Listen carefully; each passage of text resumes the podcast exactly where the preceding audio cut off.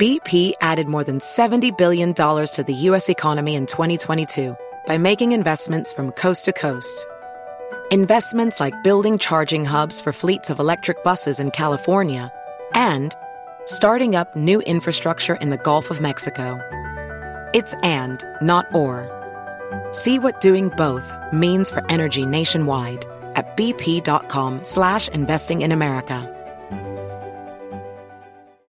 Our future is closer than we think. Our needs are growing, and so is the demand for energy, including more U.S. oil and natural gas. Our economy, our security, our nation all run on energy. Oil and natural gas make up more than 70% of the energy we use every day. And American energy is produced to among the highest environmental standards in the world. It's time to shine a light on the policies that threaten a reliable energy future. Policies like restricting access to U.S. oil and gas leases, limiting U.S. liquefied natural gas, and canceling pipeline projects. The realities we face are clear. American energy is America's advantage.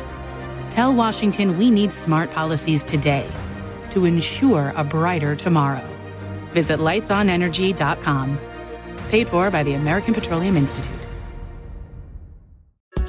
We got another day of NBA action. And with FanDuel, every night is a watch party. So it's time for your FanDuel crew to make their bets. So, what's the move tonight, gang? You know that new customers who bet $5 get $200 back in bonus bets if you win. Woohoo! We're heating up, fam! Bet all the stars with all your friends and make every moment more only on FanDuel. New customers bet $5 get $200 back in bonus bets if you win. Make every moment more with FanDuel. It goes down in the DM. It go down. It go down in the. 21 plus and present in Virginia. First online real money wager only. $10 first deposit required. Bonus issued is non-withdrawable bonus vest that expires seven days after receipt. See full terms at fanduel.com slash sportsbook. Gambling problem? Call 1-800-GAMBLER. This is the Overtime Podcast Network. Welcome to a Turn on the Jets digital special presentation. My name is Scott Mason. You can follow me on Twitter at PlayLikeAJet1. And with all this turmoil going on with Adam Gase usurping Mike Maccagnan and Brian Heimerdinger to take the Iron Throne, as fans of Game of Thrones would say, I thought that we would welcome back the guy that gave us our introduction to learning about Adam Gase back before the man was even hired. He is the host of Locked On Dolphins and the man who runs LockedOnDolphins.com, Mr. Travis Wingfield. Travis, what's going on, man?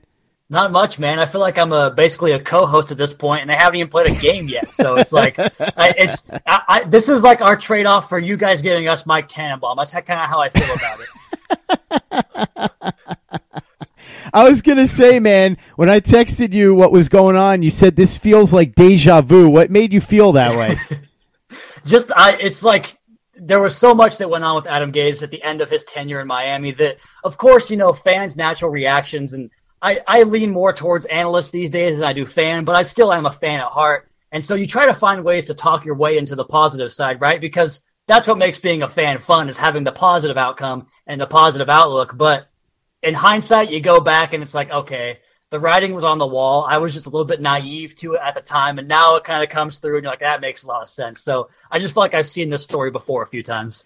So when you heard about what happened, first the rumors and then the actual firings of Maccagnan and Heimerdinger, what went through your mind? Were there any specific memories of things that Gase had done in Miami that flashed through your head?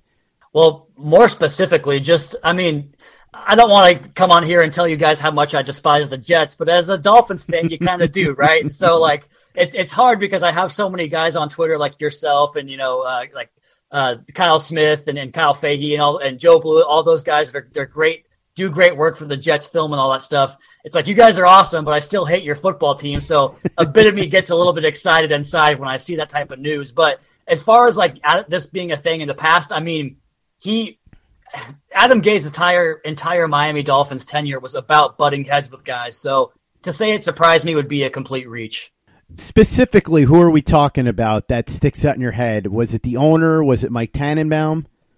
mostly players. And like we talked about before we came on the air, was there any ever any friction with management? It was mostly with the players and mostly that end of the season, you know, in the locker room when he when beat reporters were talking to Danny Amendola or Ja'Wuan James or Kenyon Drake, and to a man, it was basically my future in Miami. You know, paraphrasing depends on who's here, basically. And, and what they meant by that was if Adam Gase is around, I don't want to be here. And Ja'Wuan James was a free agent to be. Danny Amendola was under contract, who eventually got cut by the team. So they decided his fate, not the other way around. And Kenyon Drake had said to the media, like, if Adam Gase is here, I don't want to be here. So, like, it, you have different factions of players in terms of where they were on their contracts that all wanted to part ways with Adam Gase. And it was just clear that there was, t- it was definitely time for a break in that marriage and, and, to, and to go different ways. So, with that in mind, are you surprised at all that he apparently was making a big issue behind the scenes of not wanting Le'Veon Bell? Not really, because I just think that he's so ingrained in the things that he, the way he sees things. And early on, when Adam Gase was hired, there I had a couple guys that you know have connections to the team, and they would say that the the feeling in the building is different than it has been in the past. Because as you know, Scott, the Dolphins for lack of a better term, have been a dumpster fire with their own organizational decisions and the regime structures. It's been as convoluted as any team in the NFL over the last 15, 20 years. And when Adam Gase got here, they, it was said that there was more structure and a more streamlined, like fluid type of situation than they had had in the past, where he would go into meeting rooms or go talk to scouts or go talk to assistants and say, Hey, this is what I want my offensive lineman to look like. It's very specific and I want him to be that way. They're very ingrained in their prototypes. So for him to not want a running back that c- commands that type of a contract, I think part of that had to do with the fact they traded Jay Ajayi before he got to his contract. Although now he's not going to get paid because he has the injury history now. But I just think that he's very rigid in the way he views positions. So I think that the running back position has always been one that he viewed that you don't have to pay a guy. And I think that just kind of comes through. I, I have little doubt that he loves Le'Veon Bell, the player, because why wouldn't you? He's spectacular. I just think that, that he didn't want to pay the type of money they paid Bell. BP added more than $70 billion to the U.S. economy in 2022 by making investments from coast to coast. Investments like building charging hubs for fleets of electric buses in California and starting up new infrastructure in the Gulf of Mexico. It's and, not or. See what doing both means for energy nationwide at bp.com slash investing in America.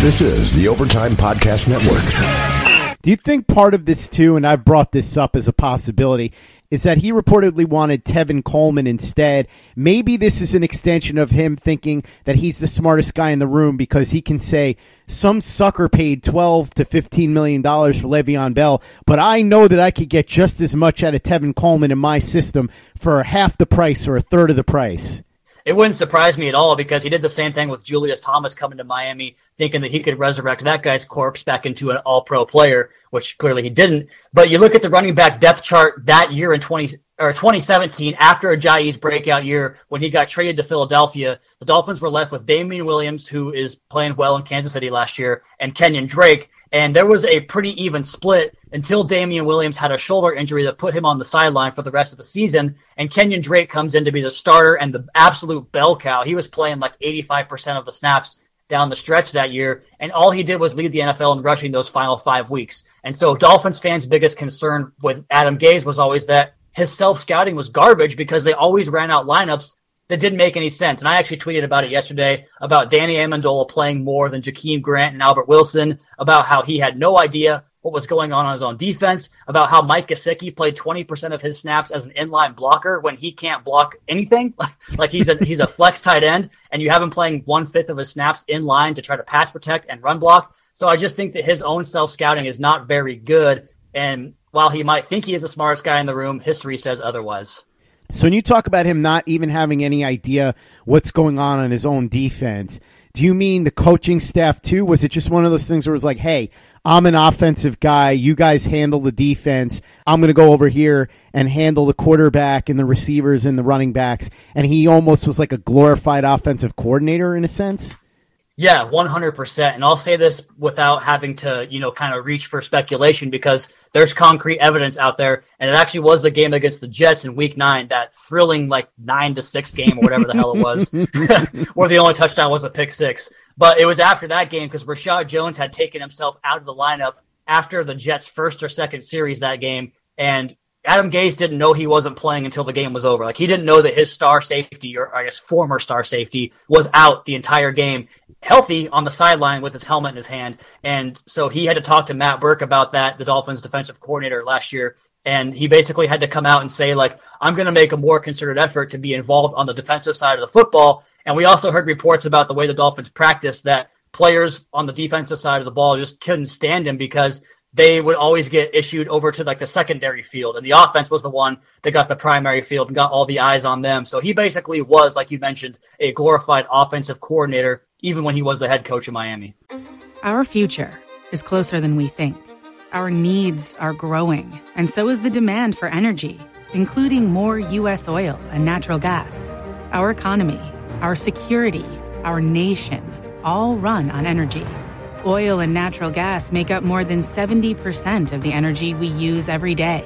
And American energy is produced to among the highest environmental standards in the world. It's time to shine a light on the policies that threaten a reliable energy future. Policies like restricting access to U.S. oil and gas leases, limiting U.S. liquefied natural gas, and canceling pipeline projects. The realities we face are clear American energy is America's advantage. Tell Washington we need smart policies today to ensure a brighter tomorrow. Visit lightsonenergy.com. Paid for by the American Petroleum Institute. This is the Overtime Podcast Network. It's weird too because from what I understand, when they had that big free agency splurge, it all went to the defensive side of the ball, despite the fact that Gase is an offensive guy and doesn't seem to want to be hands on on the defensive side of things. Do you think that that was just a matter of, okay, I know that our defense is weak, and so we'll spend some money over there to shut those guys up?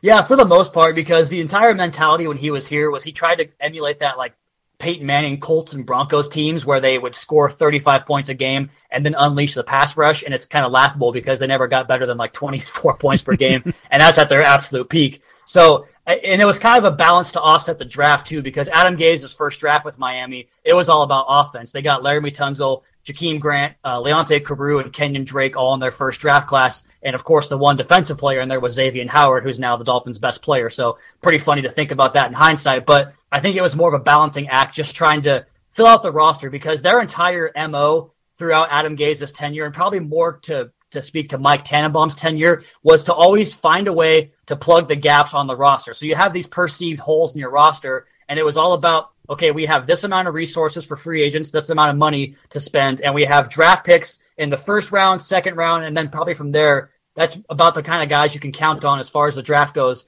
to be significant players on your team. And they always viewed those resources as means to fill those holes. And that sounds good on the surface, but to me, that's completely backwards. Like you want to use free agency to supplement your roster in certain areas where it's weak, and you want to draft the best players available. And they were always backwards in that way. And so I think that that was just kind of their thinking in terms of building the roster every single year to patch those holes to try to compete with the Patriots, which obviously was not ever a thing. But it was always that was always the approach was to fill the holes and just think about the roster at a one year focus at a time and that's how the Dolphins got where they are right now, where their roster is completely, you know, barren of talent.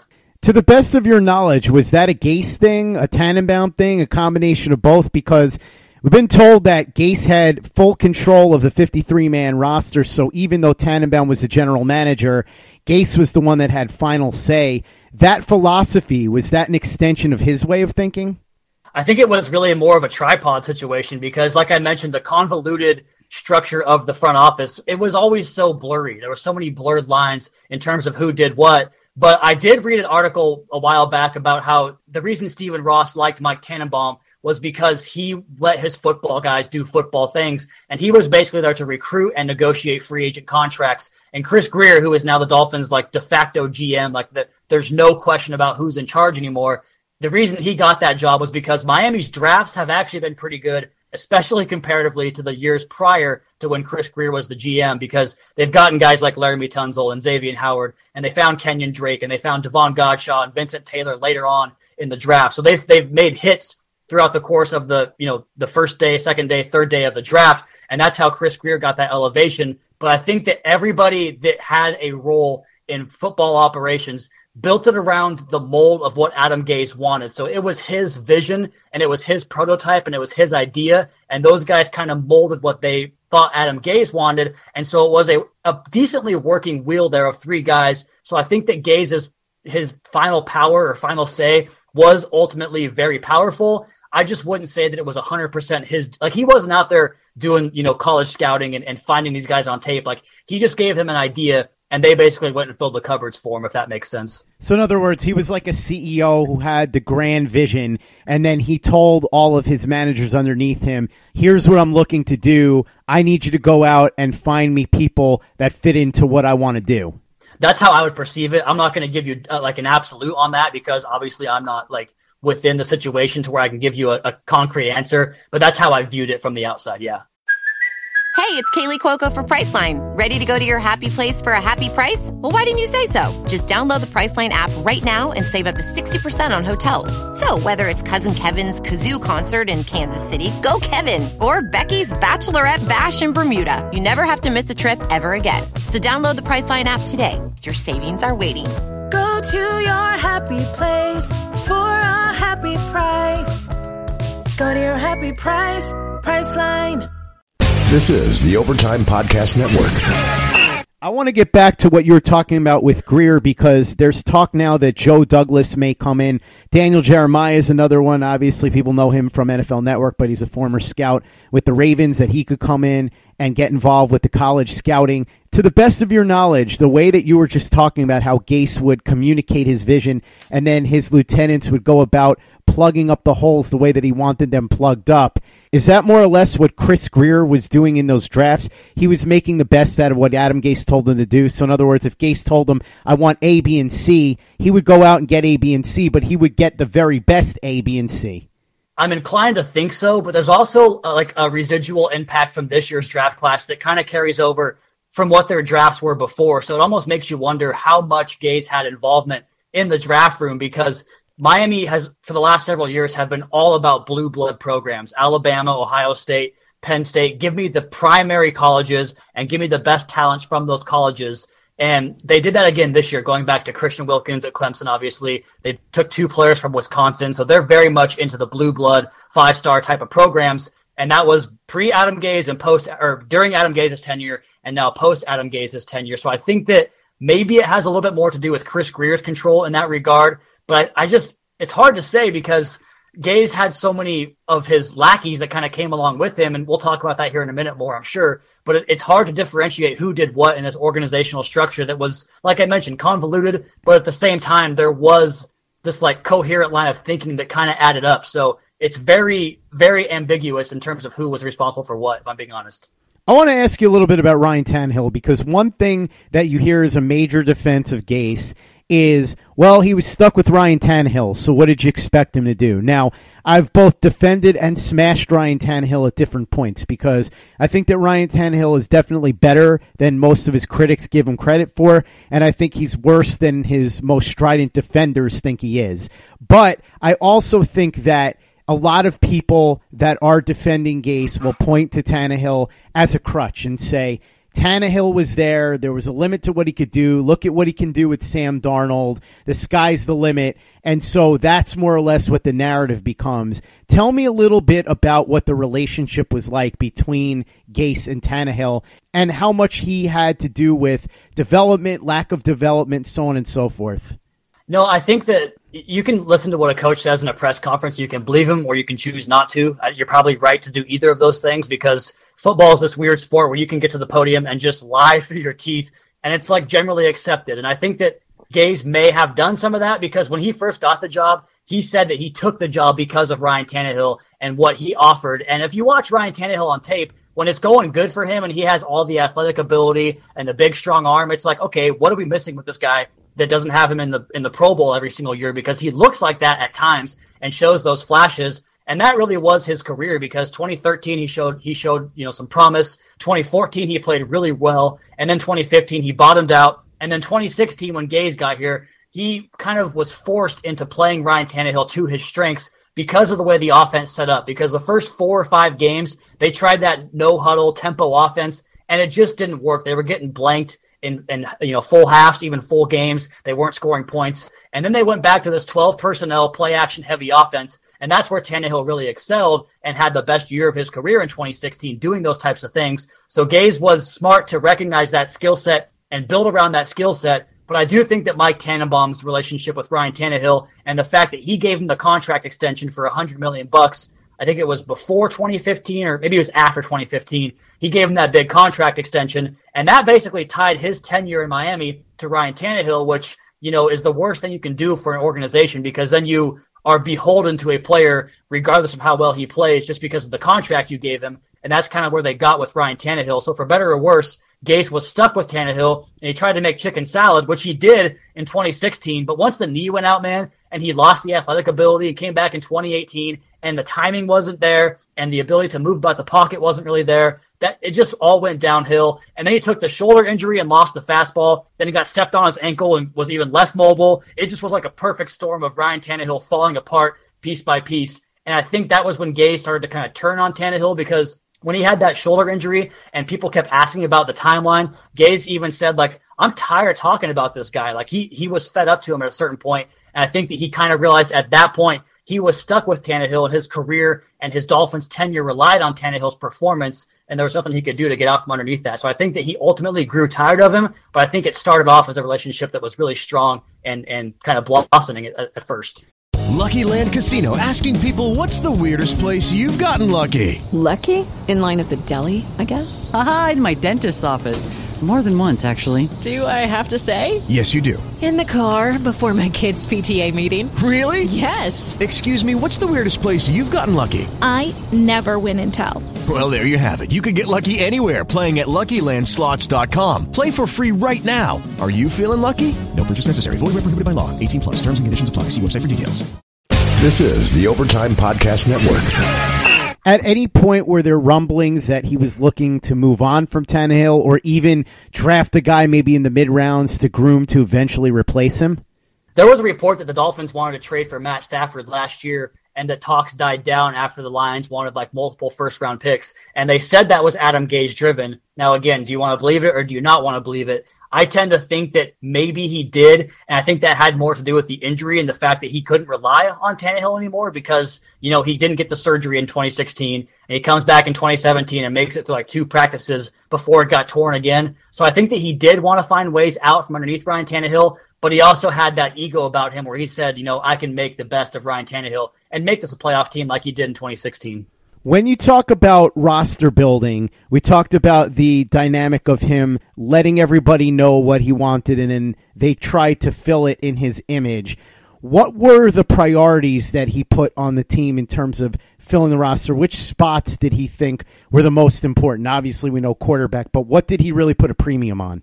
That's a great dichotomy because you guys went out and put all the money into Kelechi Osemele. So there was an emphasis on the interior offensive line, which was a thing that Dolphins fans just hated over the years because he did not value the guard position, and it showed by how bad the guard play was. And then, of course, he goes out and signs Josh Sitton to a one-year deal, and he plays one game in 20 in 2018 and gets injured. So I think the offensive line, he always kind of thought that in his quick rhythm passing game, it wasn't really imperative to have this, you know, elite level blocking offensive line. So I think that he kind of takes away from that area. I think he obviously values the quarterback position, and I think he values versatility at the offensive skill set because he wants to get into that tempo offense and he wants to be, you know, fungible from 12 personnel to 11 personnel and being able to go three by two with an empty set from both personnel packages. So versatility at the skill spots doesn't give a damn about the interior offensive line. I think he really cares about his tackle play and he wants to have a quarterback that can he can trust and, and kind of build that relationship forward with with uh, the quarterback.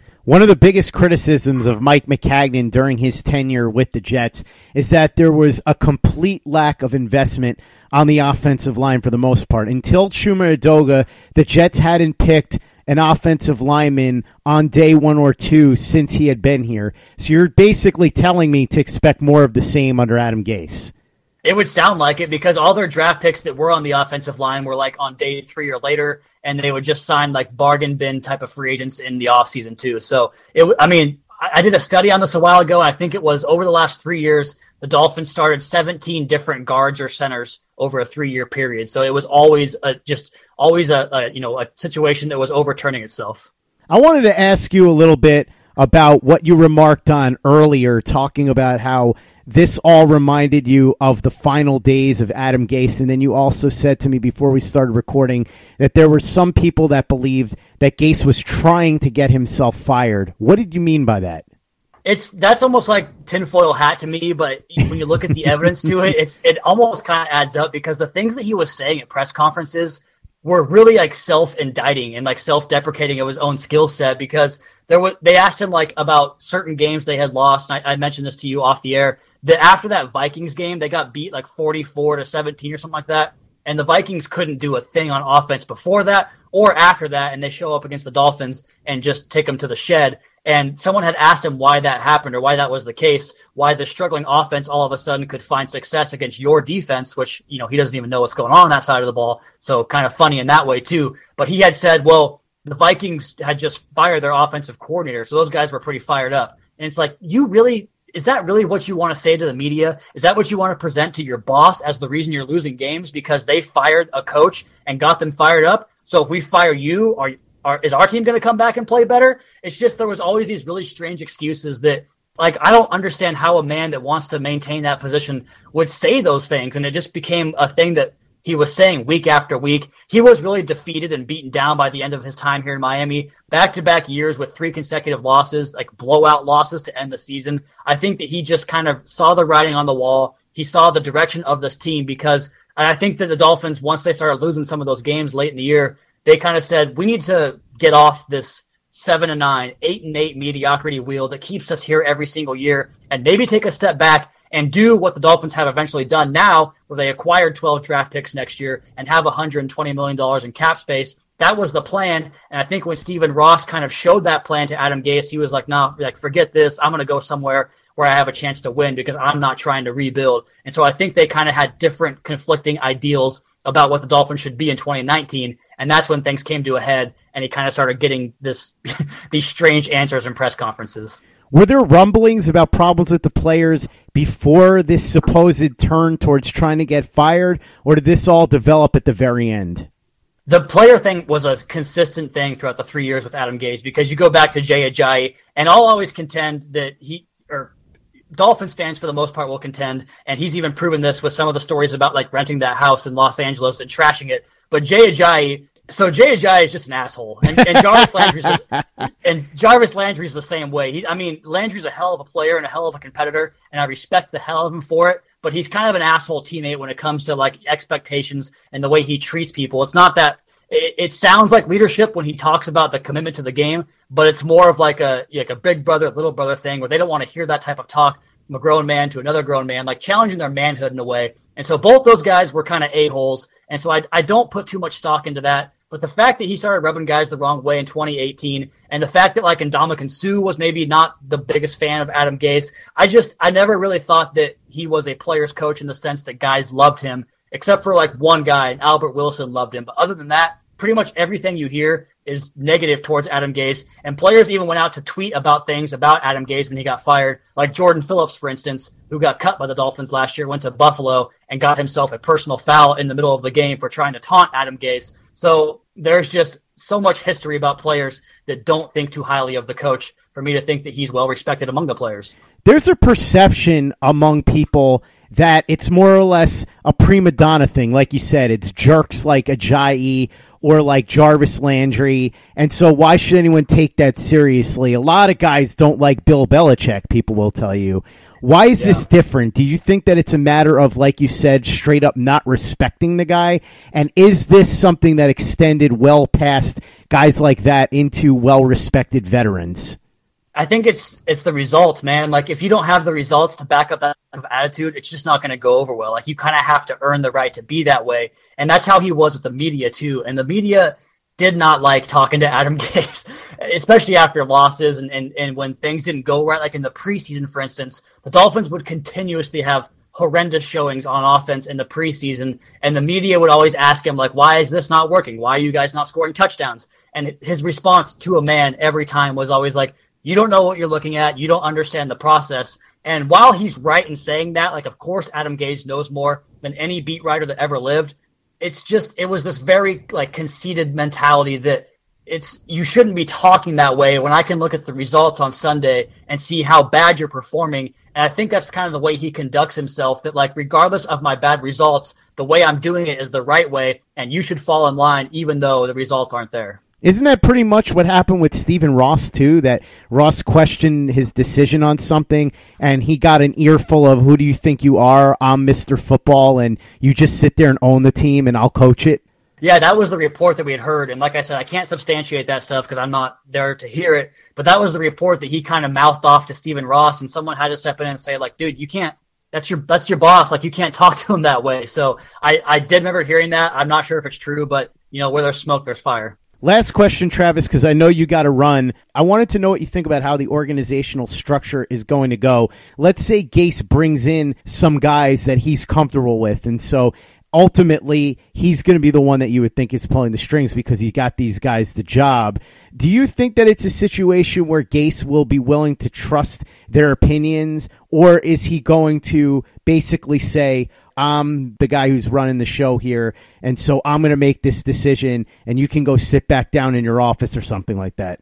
Yeah, I'd probably say the latter, just based on what I've known from Adam Gase over the years. And you know, I think the best example to look at for that is Dow Loggains, who has followed Gase now to three teams with Chicago, Miami, and now the Jets. And people kind of asked Gase or, or asked Loggains what his specific role on the team was because he wasn't calling plays. He was the offensive coordinator, but we all know that Adam Gase runs the offense. So what exactly was his role? And one of the things that Gase had kind of, you know, re- relayed to the media was that he wants guys around to understand his personality and to understand his temperament because he's kind of a difficult guy to understand and to get along with. And so he surrounds himself with guys that do understand that mentality. And so when you think about the GM hire, I would be stunned if Adam Gase didn't have a lot to say or a lot of say in who they ultimately decide to hire there. So I have to imagine that he's going to be putting his stamp of approval on whoever that GM is, and that GM's going to have to like Adam Gase as well. Otherwise, you're going to have the same situation again in what six, seven months from now.